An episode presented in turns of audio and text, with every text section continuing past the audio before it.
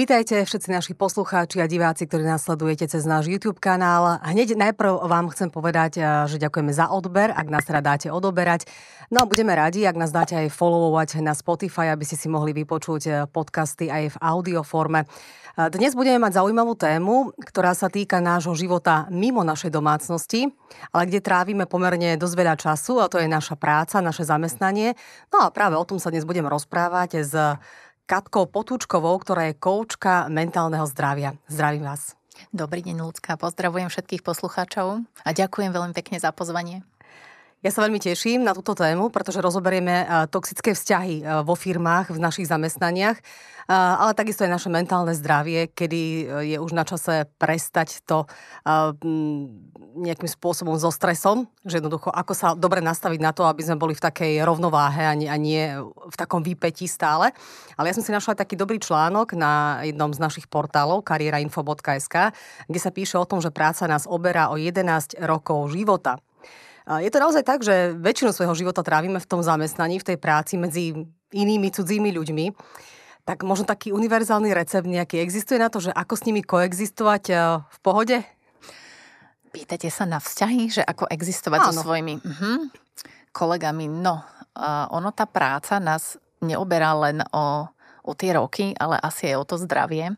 A asi univerzálny recept neexistuje jeden, pretože sa všetko vyvíja, vyvíjajú sa vzťahy a my v tých vzťahoch tiež nejako možno rastieme, napredujeme a je dobré vždy si tak uvedomovať, že možno nás učili, že vychádzaj si s každým a buď s každým kamarát.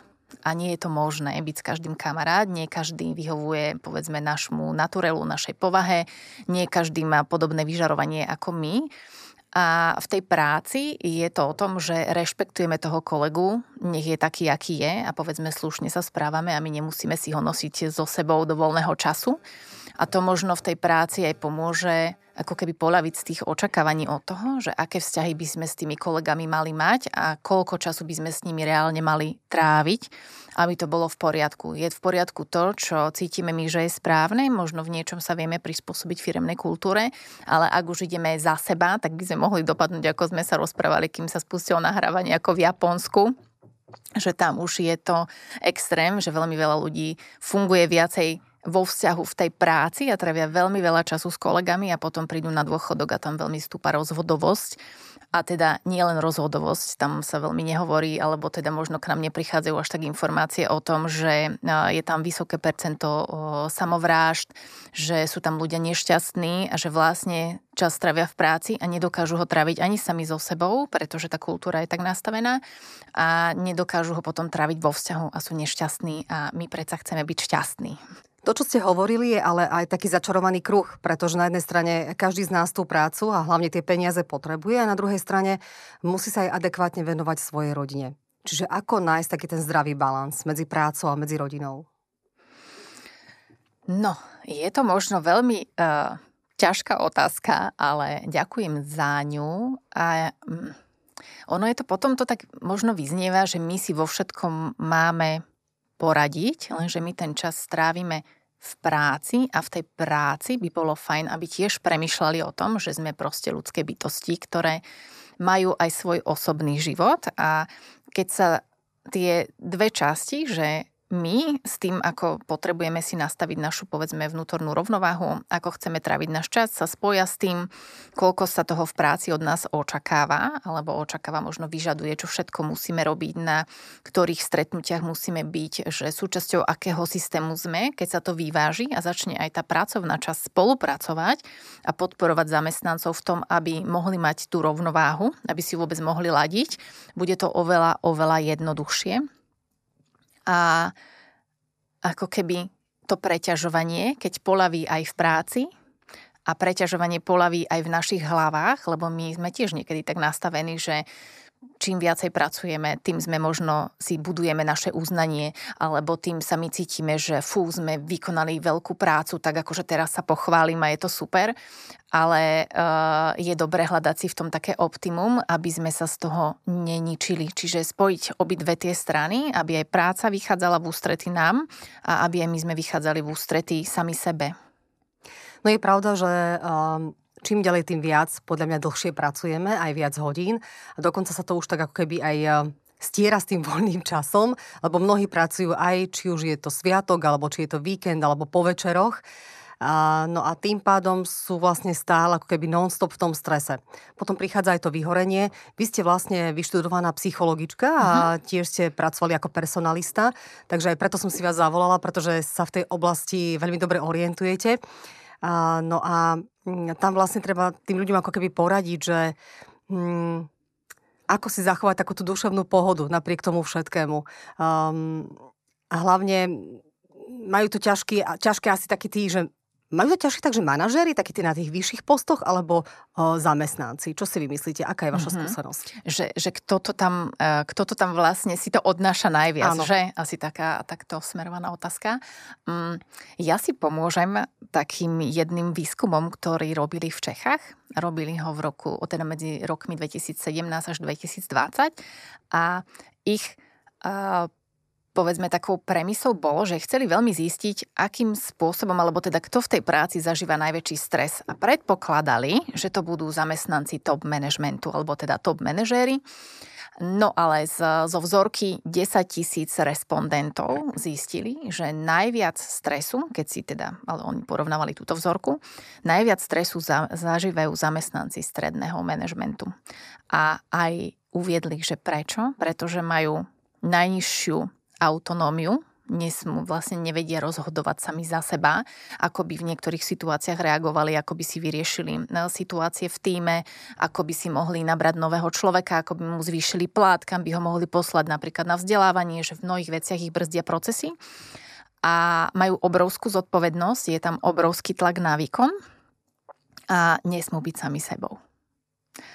A z tohto im to vyšlo? A ja som nad tým tak rozmýšľala, že áno, oni skúmali túto časť, čo je dôležité vedieť, že zamestnanci stredného manažmentu to majú náročné, ale môžeme si z toho zobrať, že to môže platiť aj na kopec iných skupín zamestnancov, ktorým nie je umožnené rozhodnúť sa, ako situáciu, s ktorou sa stretávam, vyriešim. A že keď sa na nás tlačí, spredu, zozadu, zľava, správa, z hora, od šadial, proste na nás to vytvára obrovský stres. A my keď sme v tom mm, nadmernom až chronickom strese na dennodennej báze, nie že iba raz za týždeň, lebo mám trošku náročný deň, tak vtedy prichádza k tým vyhoreniam a stres sa začína somatizovať extrémne.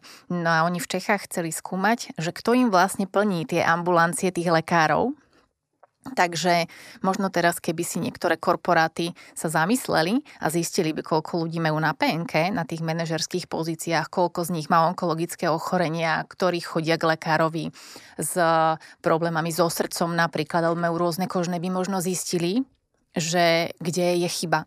Lebo o, možno teraz sa ja trošku rozviniem, sa rozvetvím ako taký stromček o, v tých myšlienkach, takže ma kľudne ľudská, že zaradte, ak odbočím príliš.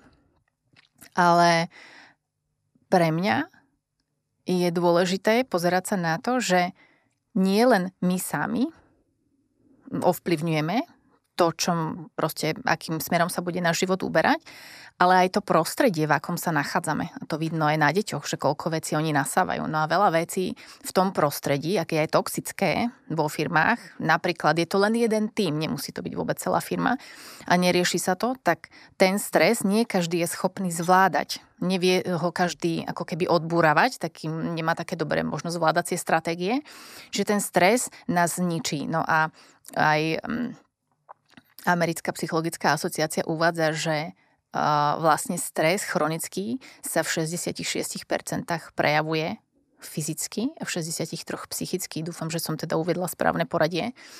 Ja v tomto, uh, moja pamätná čísla, dúfam, že ma, že, že ma nezradila. Čiže je dobre brať do úvahy aj túto časť, že akokoľvek to všetko, čo sa nám v práci deje, má dopad na toho zamestnanca a ten zamestnanec, keď je vystresovaný, tak čo robí? Robí viac chýb, je nepozorný, je unavený namiesto toho, aby dal zo seba, že maximum, to najlepšie, čo dokáže, on to vlastne nedokáže, lebo sa sústredí len na to, aby prežil v tom napríklad toxickom prostredí alebo v prostredí, ktoré mu vytvára veľmi veľa stresu.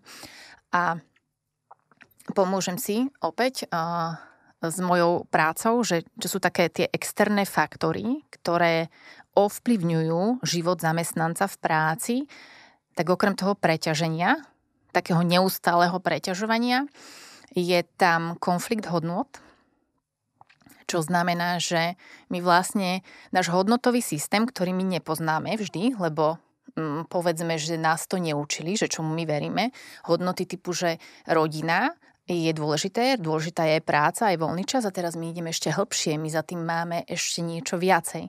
My tam máme ľudskosť, my tam máme rešpekt, my tam cítime spravodlivosť, my tam potrebujeme nejakú autentickosť, naše také seba vyjadrenie a ak toto všetko, čím my žijeme, vlastne narazí v tej práci, že nútia nás, aby sme klamali, napríklad pri zmenách organizačných sa zamestnancom uh, nepovie pravý dôvod, nerozpráva sa s nimi otvorene, lebo je to rýchlejšie a keď nás donútia, že neviem, buď pôjdeš, buď ty ako manažer si to upraceš a 20% z tých ľudí dáš preč, alebo proste pôjdeš ty. A teraz ten manažer, on sa dostáva do patovej situácie aj so svojimi hodnotami, aj s tým, čo mu verí, čo, čo je správne a, a celé celá tá situácia ho veľmi aj, aj vystresuje a on potom už ako keby niečo v ňom voči tomu zamestnávateľovi ako keby zomrie vo vnútri, že potom keď ho nutia robiť veci proti nemu, tak zasa to trpí tým výkon, či si to pripúšťame alebo nie. A ja by som bola rada, keby si toto firmy začali uvedomovať, že mať pekné billboardy, pekné slova o spolupráci, o tímovosti, o jednoduchosti, o ľahkosti je jedna vec a druhá vec je, ako to v tej firme naozaj žijeme. Čo sa tam naozaj odzrkadluje. Že keď my si povieme, že sme otvorení a teraz vymyslím si, napríklad manažer má problém a ide za niekým z, vyš, z vyššieho manažmentu a dá mu spätnú väzbu napríklad, nemôže sa stať, že za túto otvorenosť bude sankcionovaný, sankcionovaný buď tým, že mu zoberú vedúce miesto, alebo že ho prepustia, lebo proste povedal v niečom, ako niečo vnímaš, nedôjde tam k diskusii. To sa proste nesmie stať, ak firma raz razí, že je otvorená, ona, ju, ona to musí žiť. No a o tých hodnotách, ako ich žijeme, o tom vlastne my sme tí reprezentanti tých hodnot Čiže my máme zastávať to, kým sme.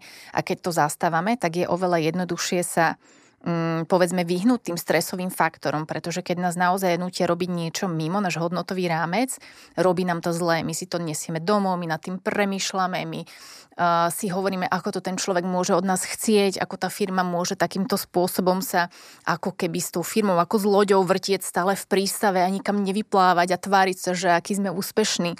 Tam je veľmi veľa konfliktných situácií, ku ktorým prichádza a často tá firma aj kvôli tomu to vlastne nemá šancu napredovať a tí zamestnanci môžu byť z toho dosť frustrovaní. Čiže to je faktor uh, konfliktu hodnôt. Samozrejme je veľmi dôležité aj dochádza tam k takej absencii spravodlivosti.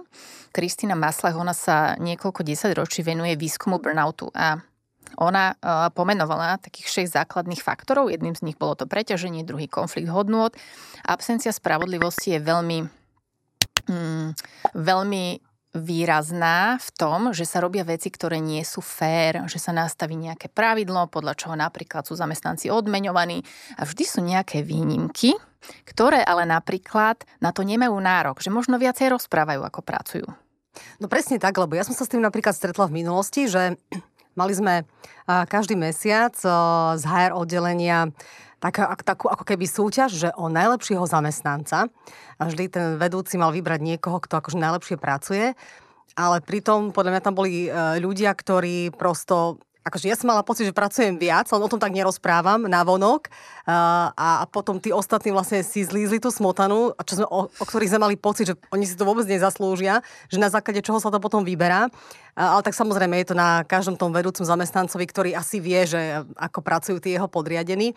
Len to sú také presne zvláštne súťaže, že potom ten človek ďalší má pocit, že nie je dostatočne ohodnotený alebo motivovaný a tak ďalej. Že či vôbec také niečo je dobre organizovať vo firme. Hej, a keď, tak kde sú tie pravidlá? A tie pravidlá treba pomenovať a nejako ich nasledovať, lebo potom to že urobí to viacej škody ako osohu. Tak. Mhm. Možno poďme tak trošku ešte jednoduchšie, že e, vy ste spomínali aj to, že Lebo takto, jedna vec je vlastne tá práca, ktorá nás stresuje a to nie je len práca úradníka alebo č- človeka v administratíve, ale je to aj práca stavbára, e, tak. práca zdravotnej sestry a tak ďalej. Čiže toto je jeden faktor, ktorý nás stresuje, čiže obsah tej práce alebo tá konkrétna činnosť a potom to okolie. Hej? Kolegovia, šéfovia a tak ďalej že ako si zachovať mentálne zdravie pri tom všetkom, pretože uh, pracovať s ľuďmi je náročné. Tak ako vy hovoríte, je to konfliktné prostredie. Nie je tam vždy taká možno harmónia, pohoda, ako by sme si predstavovali a práve to je na nás vedieť zvládnuť rôzne konfliktné situácie. Nie vždy sa to dá, ale ja si myslím, že dôležitá je tá asertivita. Ale pokiaľ my k nej nie sme nejakým spôsobom vedení, v živote alebo v rodine, tak ako, kde sa ju má človek naučiť, alebo ako ju nadobudnúť, alebo tak povedzte vy nejaké príklady, ako by sme mali komunikovať v tej práci, aby sme uh, vedeli dobre vychádzať s tými našimi kolegami. Hm. No ono je to taká asi trochu aj veda, lebo každý má svoj komunikačný štýl a aby som teraz nepovedala uh, návod, ktorý niekomu fungovať nebude. Čiže uh, aj posluchačom odkazujem, že berte si z týchto informácií len to, čo sa vami rezonuje, čo nerezonuje, odložte, to potom nie je vaše. Um, Hm. Vo firmách nie je vždy, ešte tak len dopoviem, ľudská, že vo firmách nie je vždy len konfliktné prostredie, ale tým, že je tam zmes takých tých rôznych nátur, povách a každý Samozrejme nehovorím iný, o tom, že je tam každý deň nejaký konflikt alebo hej, každý deň nejaký problém. Vznikať, tak, a z tých ale vznikajú častejšie. Tak, a z tých konfliktov, ktoré tam vznikajú, oni sa často neriešia. A tam je problém. Lebo to, že vznikne konflikt, to je proste dynamika vo vzťahoch. To existuje. To je aj vo vzťahoch. Ja s mužom tiež mávam konflikty a musela som sa naučiť, ako keby, že do nich vôbec ísť. Lebo pre mňa to bolo kedysi, že bože, všetko sa končí teraz, máme konflikt.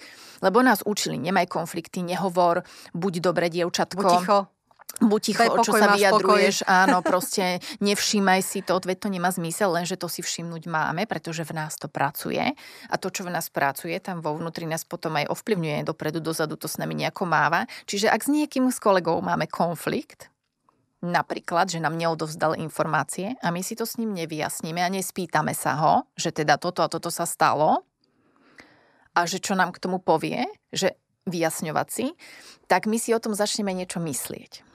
No a naša mysel, ona je taká Mm, niekedy kamarátka, ale v tomto úplne nie. Ona nám vytvorí okolo toho také paranoidné scenáre, že z takého jedného konfliktu s tým kolegom na konci môže byť, že to je totálne zlý človek, si ja začnem hovoriť hej, v hlave, s ktorým nemá zmysel ani spolupracovať a už nikdy ho nepozdravím. A zrazu takého kolegu prestanete zdraviť. A vlastne bola tam len taká maličká vec, ktorú ste mohli spraviť, povedať, že nerozumiem, kvôli čomu si mi toto neposlal. Môžeme, sa o tom, môžeme si k tomu sadnúť, môžeme sa o tom porozprávať, že dôležité je zareagovať nejako. Nepáči sa nám niečo, my vieme zareagovať, nemusíme na nikoho kričať, my môžeme byť zvedaví. V tomto sú úžasné mm, koučovacie kurzy, že sa tam naučíte pýtať sa. Pýtať sa, nemyslieť si o všetkom všetko, a nedomnievať sa, čo by nejako mohlo byť. A keď tu naprevezmeme zodpovednosť za to, že ako sa my v tej práci máme a pestujeme si, ako ste spomínali, tú asertivitu, tú komunikáciu, to, že my to skúšame, lebo stále sa o tej komunikácii hovorí, ale kto reálne naozaj otvorene komunikuje? Toľko kurzov bolo, veľa podcastov, veľa kníh, ale vo finále, keď ide do toho, v každom možno beží niekde v žalúdku, má takú nervozitu z toho, o, ja sa bojím povedať niečo za seba, lebo čo si o tom budú ľudia myslieť, čo ak ma teraz vyhodia, alebo v princípe, čo ak to nepoviem dobre. V princípe si myslím, že aj ten najodvážnejší človek má v sebe taký ten stres, že začať, idem do toho, alebo Aha. radšej budem mať pokoj, radšej budem ticho, nehovorím nič.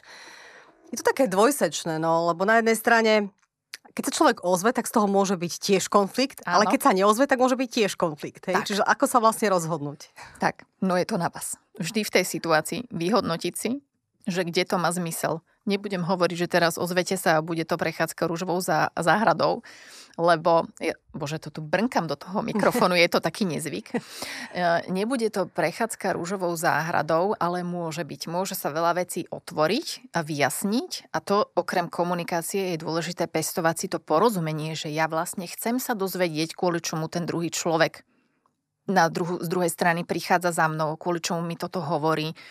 Naozaj, mi, naozaj som urobil niečo, čo som nemal, viem mu povedať za to prepať, že to je taký obojstranný proces a my by sme sa asi nemali toho, toho báť, ale opäť závisí od firmy. Sú firmy, kde majú úžasnú otvorenú komunikáciu, kde, si, že, kde kultúra spätnej väzby je proste na dennodennom poriadku a ani len uh, najvyšší CEO si nezoberie osobne, keď k nemu príde informácia alebo nejaká otázka od zamestnanca, ktorý vo firme pracuje a vysvetlí to. Ale sú firmy, lebo to spektrum je samozrejme široké, keď si to predstavíme na takej dobrej priamke alebo polpriamke alebo úsečke proste bežíme z jednej strany na druhu a na jednej strane sú tí, čo to naozaj vedia, ktorí pomáhajú tým zamestnancom, aby sa vyjadrovali, aby ich bolo počuť, aby ich rozvíjali a na druhej strane sú tí, ktorí buď ticho a nehovor nič.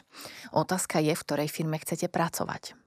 Či tam, kde tie možnosti sú, lebo oni naozaj sú, alebo tam, kde sa k vám niekto správa takým spôsobom, ktorý už nie ste ochotní zniesť.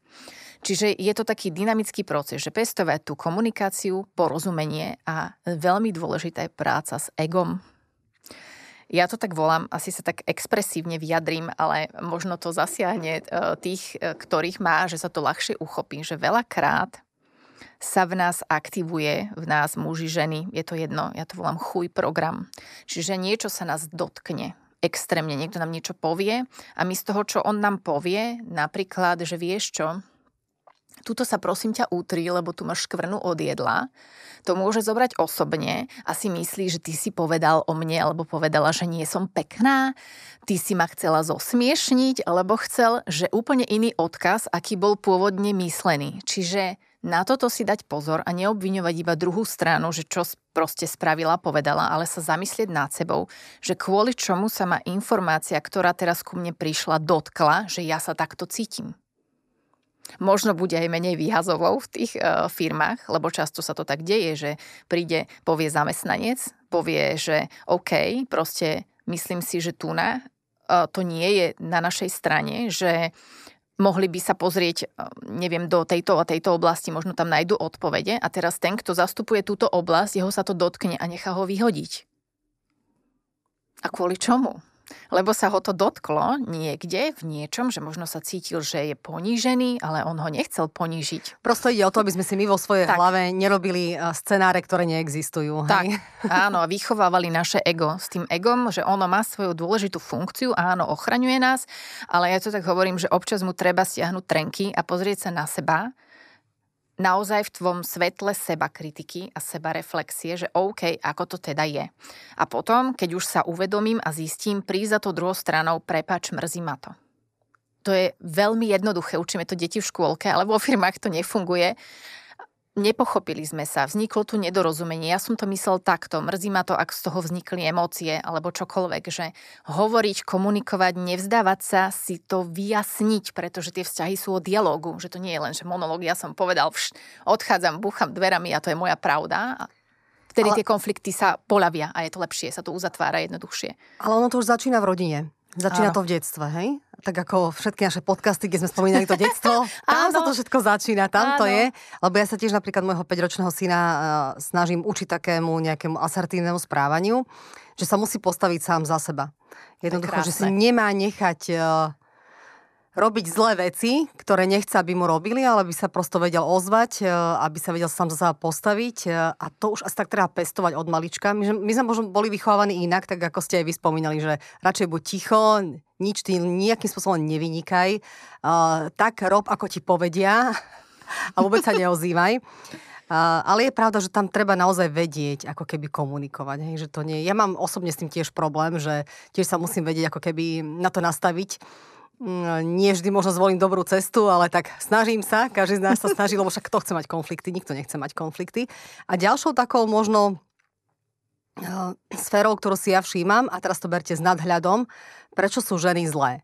Uh-huh. Ženy vedia byť na seba tak zlé v práci, uh, keď príde nejaká pekná kolegyňa, hneď už ohovárajú, uh, robia intrigy, alebo keď je to žena matka, ktorá potrebuje častejšie s dieťaťom chodiť po doktoroch, alebo neviem, ktorá často chýba, tak ona sa stane vlastne takým okruhom kadiakých rečí, že prečo to tie ženy robia? neviem, ako keby niekedy mi to príde, že mm, majú málo práce so sebou alebo nevenujú pozornosť sebe, tak venujú pozornosť niekomu inému. No a v tom niekom sa zrkadlí niečo z nás. Nikdy nevieme, že čo to presne je, ale uh, hovorím si, že každá emócia, ktorá sa v nás otvorí, možno aj tá závisť, má v sebe ukrytý poklad, že čo ja vlastne závidím tomu človeku, že čo má, že je pekný, napríklad, hej, že krásna žena, tak OK, čo ja môžem spraviť preto, aby aj ja som sa cítila taká pekná. Môžem začať cvičiť, môžem chodiť ku kaderníkovi, môžem si nájsť lepšieho partnera napríklad, alebo naplnenejšiu prácu, že to je agenda už moja, tá žena, ktorá je krásna, ona nemôže za ten môj pocit, ktorý ja zažívam, čiže skúmať, že kvôli čomu sa to vo mne odohráva a pomaly sa učiť smerovať k tomu, že ženy sa majú podporovať, dopriať si a nezavidieť si. Lenže keď žena v niečom sa cíti, že možno nie je vo svojej sile, že necíti sa byť dostatočne pevná v niečom, tak ona sa zaoberá hlúpostiami. Ja to mám fakt hlúposti. Chodbové reči. Na čo to komu je? Komu to doteraz prospelo? keď mám s niekým problém, poďme si to povedať, poďme sa o tom porozprávať a problém prestane existovať, veď ženy sa majú spájať v dobrých veciach a tvoriť krásu sveta a možno aj tých mužov, ako keby oni idú s nami že sa, sa všetko môže zlepšovať, ale týmto sa všetko len zhoršuje. Zhoršuje sa to v týmoch a ešte často sa stáva aj, ako ste spomínali, že niekedy vyštvú tých kolegov, ktorí sú šikovní, ktorí sú, alebo kolegyne, ktoré sú krásne, ktoré sú múdre, ktoré vedia, ako keby keď ja jej závidím ambicioznosť, napríklad, že fú, ona je taká ambiciozná, ona si vie, čo, pov- že čo z toho ja si môžem pre seba odniesť je tam niečo, na čom ja môžem pracovať, keď toto sa vo mne odohráva. A keď to objavím, zrazu ten pocit voči tej kolegyni zmizne. On proste tam už potom nemá čo robiť, len sa nevzdávať toho, skúmať, že ako to mám ja a nebrať to tak, že teda tá osoba je zlá. Kým teda nenatrafíme na kolegyňu, ktorá má povedzme eh, psychopatické, narcistické alebo makiavelistické sklony, lebo, zasa ten mikrofón tu nadskakuje, lebo... Mm, sú kolegyne, ktoré povedzme, že len si krátia chvíle tým, že ohovárajú a že e, proste nemajú inú agendu, len takéto babské pletky riešiť. Ale potom sú kolegyne, ktoré sú veľmi sofistikované v tom, čo chcú a ambiciozne možno až tak, že tá moc a status a pozícia im, ich ženie, že im je jedno, akou cestou sa k tomu dostanú a môže sa stať, že takáto kolegyňa, keď vás ohovára, ona to robí strategicky. Takže začať odlišovať, že v ktorom chlieviku sa ktorá kolegyňa, s ktorou takýto konflikt môže mať, nachádza. No a tá toxická, tak s ňou si toho veľa nevyjasníte, pretože ona vám všetko poprie. Tam nepríde k porozumeniu, pretože ona má v sebe bude to teda žena alebo muž, to majú rovnako. Oni nepríjmajú akúkoľvek kritiku, nepotrebujú zmier, lebo oni majú svoj cieľ. A ak to niekomu e, pomôže, tak v politike ako keby to spektrum ehm, tých ľudí, ktorí možno ovplyvajú tými rôznymi psychopaticko-narcisticko, machiavelistickými črtami, je plno. Takže keď niekoho takého si navnímate a zistíte, že niekto podobný možno vo vašom okolí, vo vašej firme sa nachádza, tak to je ono a na takých ľudí si treba dávať pozor. Lebo Ale oni, oni dosahujú najlepšie výsledky. Áno, pretože oni, na rozdiel od tých, ktorí sa nenachádzajú v, v týchto uh, psychopatických spektrách tak vysoko, tak oni nemajú výčitky svedomia. Žiadne. Ich tam nejaký pocit zodpovednosti, to oni necítia, nemajú výčitky. Oni idú bez hlavo, bez chrbtovej kosti proste za svojim cieľom. A keď takéhoto človeka stretnete, tak vás to môže stať zdravie. A keď takýto šéf sa vám dostane, že vy sa dostanete pod neho a v niečom ho začnete vyrušovať, že si povedzme na vás sadne, tak tiež sa nebudete mať dobre. No ideme teraz do takého extrému a Áno. budeme sa rozprávať o uh, šikane na pracovisku alebo bossingu uh, zo strany šéfa teda. Že ako riešiť takúto situáciu? Keď mám kolegu, ktorý ma uh, neustále atakuje, alebo mám šéfa, ktorý vidí všetko možné, uh, len chyby. Uh, ako, sa, ako v takej situácii zareagovať, ako sa zachovať, čo robiť? Odísť z tej práce, alebo snažiť sa to nejako ešte nejakým rozhovorom riešiť? Mm, ja som typ, ktorý sa napríklad nevzdáva, a, ale možno niekto by to chcel vzdať. Každopádne nasledujte vaše vnútorné volanie, čo je tam pre vás to najlepšie. Riešiť, otvárať komunikáciu, môže to byť fajn, môže to pomôcť a možno zistíte, že váš, váš šéf nemá tieto extrémne črty. Ale, a môže to pomôcť, ale môže sa stať, že zistíte, že má a tam... Mm, treba si hľadať spojencov, nezostávať v tom sám, lebo veľakrát sa stáva, títo ľudia sú veľmi zdatní v komunikácii, v seba prezentácii a povedzme, že oni až tak veľa nevždy pracujú, oni viacej rozprávajú a budia ten dobrý Robia okolo seba rozruch, že veľa pracujú. Áno, áno, áno. áno. A uh, tým môžu, ak niekto nad nimi napríklad nie je, nemá túto schopnosť rozlišiť, že či mu ten človek hovorí pravdu, že mu viacej dôveruje, tak veľmi náročne to spojenectvo sa tam získava.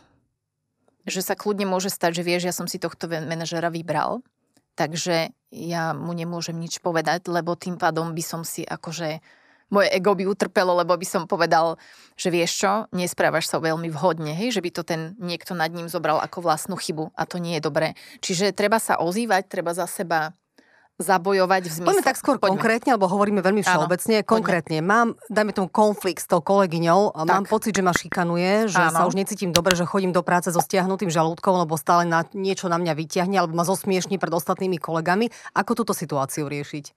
Je dobré, keď dôjde k tomu zosmiešneniu, ozvať sa.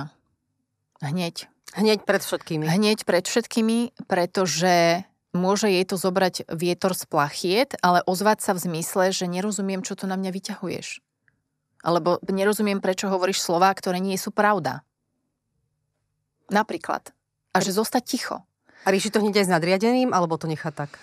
Určite by som za nadriadeným išla, je to veľmi dôležité a získať si ako keby predtým možno nejakú podporu, lebo čo robia títo mm, toxickí kolegovia alebo títo kolegyne, je, že oni si vytvoria okolo seba takú bázu podporovateľov, to je ich ťah na bránu. To znamená, že vy keď ste v tom nevinne, tak oni vás vedia zhodiť a ušlepať ako takého malého mravca a vlastne spracovať svojho šéfa takým spôsobom, že ten šéf ani nebude chcieť hľadať tú pravdu, ale rovno vás vyhodí napríklad, alebo vôbec nebude chcieť sa s vami rozprávať. Čiže je dôležité obklopiť sa, že vytvárať si spojencov medzi kolegami, ktorí vás rešpektujú, ktorí vás chcú vypočuť, pretože um, títo, ktorí rozhadzujú tieto nepríjemné siete, naozaj to môžu mať aj psychopatické, aj narcistické sklony, tak oni idú za nejakým účelom. A oni vedia, že keď ovplyvnia viacej ľudí, tak sa im ľahšie bude ťahať za obrátky. Mi jedno, či to je pravda, alebo to nie je, lebo sa vás zbavia. Čiže musíte aj vy zahrať sa v úvodzovkách takúto hru, že nezostať v, takom, v takej obeti, poviem to tak, že ja teraz nič nezmôžem, toto hrozné sa mi deje, keď je to veľmi náročné, pretože tá druhá strana sa vás snaží presvedčiť, že vy nie ste normálna. Nie, oni sa cítia, že sú v pohode. Len tí ostatní proste sú niečo iné v ich očiach, čiže uh, cez toto a normálne si značiť, ja to volám, že značiť si tie incidenty, čo sa kedy stalo, mať dôkazy lebo bez dôkazov je to náročné. Čiže spisovať si v ten deň mi prišiel takýto e-mail, nemazať to, nechať si to, pretože je veľmi veľa ľudí, ktorí si vymýšľajú o vás nepravdy a tiež to vidíme v, v médiách. Často to počuť, že niekto niečo povie a teraz všetky médiá to berú ako holý, holý fakt, ale nikto si neoveruje, či naozaj povedal ten niekto, komu sa nedá veriť nič, ani to, že sa nadýchne. Tak zase nie všetci. To bola pravda. Hej, nie všetci. Sú aj ale... médiá, ktoré si overujú informácie. Hej, hej, ale že, že môže sa to oni s tým rátajú, že tieto informácie proste sú také. Že som sa trošku zamotala, nie že sú také, ale že si to nikto neoverí. Že Dobre, si vás poďme teraz, nedostane. to sme povedali ako keby ano. vzťah kolega a kolega, Áno. teraz vzťah šéfa kolega. Ak šéf na mňa vyvíja neprimeraný tlak alebo vidí len chyby, ako toto riešiť? Ak má, dajme tomu, úkoluje aj počas môjho voľného času? Ja mám právo mu povedať nie. Vždy je to o tom, že mám voľbu. Mám voľbu a mám voľbu nesúhlasiť. A ak ak sa mi aj chce vyhrážať, tak samozrejme nepodľahnúť tomu strachu. Ja to volám tak, že ľudia sa príliš obávajú, že čo by mohlo byť, ale možno za rohom bude oveľa krajšia práca so šéfom, ktorý vás bude rešpektovať, ktorý vám dá ocenenie, ktorý vás pochváli a nebude sa potrebovať takýmto spôsobom hrať. Čiže pri tých šéfoch je to náročné, najmä ak sú vo veľkých firmách a majú povedzme stabilné postavenie, hej, tam s nimi veľmi neohnete sa. Ale môže sa stať, že keď posilníte niečo vo vás, lebo niekedy si tí ľudia dovolujú, nie že niekedy, no je to dokázané vedecky, že si tí ľudia dovolujú, pretože cítia, že môžu, že máte v sebe možno nejakú neistotu v niečom, že, že napríklad len v tom ozvať sa voči šéfovi. Nič iné to nemusí byť, len také jednoduché, že si nedovolíte mu nič povedať a on sa cíti, že sa po vás môže voziť a keď si dovolíte a zastavíte ho možno tou otázkou, alebo prepáč, toto je už mimo môj pracovný čas, ja mimo môj pracovný čas sa venujem svojmu dieťaťu, mám na to plné právo, prepojíme sa zajtra, keď budem v práci, aj to môže pomôcť. Že proste zareagovať, vždy zareagovať. O tejto téme, o týchto vzťahoch sa dá do nekonečna rozprávať, lebo bohužiaľ deje sa to v našich zamestnaniach, aj keď sa môžeme tváriť všetci veľmi šťastne, ako všetci tí, ktorí sú na LinkedIne, ktorí sú len šťastní vo svojich zamestnaniach. A, tak e, ja želám všetkým, aby ste boli takí šťastní vo svojej práci, a, aby, aby to bolo pohodové prostredie, aby sa nám lepšie niž len pracovalo, ale aj žilo. A už len tak na záver by som chcela e, vás poprosiť, aby ste povedali, že ako vy tým ľuďom vlastne viete pomôcť, keďže ste aj psychologička, keďže ste koučka mentálneho zdravia, takže ako vy konkrétne pomáhate ľuďom, ktorí zažívajú nejaké stresujúce situácie v živote, hlavne z toho pracovného hľadiska? Mm, alebo no. akí ľudia za vami chodia? Chodia za mnou klienti, ktorí sú na mm, rôznych manažerských aj nemenežerských pozíciách, ale teda najmä sú to lídry, ktorí zažívajú stres, s ktorým si nevedia poradiť. Čiže ja im pomáham, ja to volám, že som taká alternatíva pre mnohých k terapii, lebo idem s klientmi do hĺbky ale využívam zároveň popri coachingu aj prácu z energetickú prácu, čiže tie výsledky sú oveľa rýchlejšie. Čiže človek, povedzme, ktorý je v strese, sa za 6 týždňov vie dostať do takej pohody, že sa mu ako keby oveľa jednoduchšie zvládajú situácie, ktoré zažíva, možno zrazu prestane zažívať stres, oveľa väčší pokoj mu to prinesie, čiže ja im prinašam také porozumenie, pokoj a také seba poznanie a pomáham samozrejme okrem tých individuálnych sedení aj navyšovať vedomie seba, že ako ja sa mám s tým, čo zažívam, čo sa mi deje cez e, inšpiratívne prednášky alebo workshopy. Využívam veľa koučovacích otázok a um, snažím sa, keďže mne ten koučovací mindset je veľmi blízky, koučovacie nastavenie, aby som to vysvetlila, a to znamená, že neradiť. Neradiť niekomu, ako má niečo vyriešiť, pretože ten niekto má v sebe tie najlepšie odpovede, o ktorých ja neviem, ale ja ho k nemu viem odprevadiť, teda k tým odpovediam, ktoré on pre seba potrebuje. Preto sa mi náročnejšie vyjadruje, aby som dala nejaké univerzálne riešenie alebo radu, pretože pre niekoho tá rada môže byť že wow, super, pomôže mi to, zachráni mi to život a pre niekoho to môže byť cesta do pekla. Čiže preto prizvukujem, že pri tom, keď čokoľvek z tohto, čo sme si povedali a keď to niekto počúva a nesedí mu to, nech s tým nepracuje. Nech si nájde nejakú inú informáciu, ktorá s ním bude rezonovať a urobí tým ohromnú službu pre seba. Čiže vrácať sa k sebe a pomáhať ľuďom, aby sa opäť našli v tej svojej sile a dôvere v seba a ozývali sa nenechali si aj tú toxicitu, tak to je moja práca a mne sa to veľmi páči a vidieť ľudí, ako sa zobudzajú k tomu, kto sú a čo dokážu, že si nemusia nechať nič, čo sa im deje, je veľmi oslobodzujúce, krásne a aj vďaka tomu, že oni nájdu sami seba, môžu zasa tvoriť oveľa krajšie veci pre druhých. Takže toto sa mi páči, že sa mi darí. Katka, ďakujem veľmi pekne za tento krásny rozhovor v našom Topky podcaste. Ďakujem za návštevu a že ste si vôbec našli čas na túto dôležitú, trošku takú zvláštnu tému, ale myslím si, že sme teraz viacerým pomohli možno v nejakom rozhodovaní alebo možno v nejakom nastavení a možno sme ho aj povzbudili, aby niečo urobil v tom svojom zamestnaní alebo s tým svojim životom. Takže ďakujem veľmi pekne ešte raz. No a, a vám všetkým ďakujeme za sledovanie všetkých našich podcastov. Nájdete ich na topky.sk, ale takisto aj na zoznamtv.sk. Ďakujeme, nech sa vám darí. Ďakujem veľmi pekne aj ja, majte sa. Krásny deň všetkým.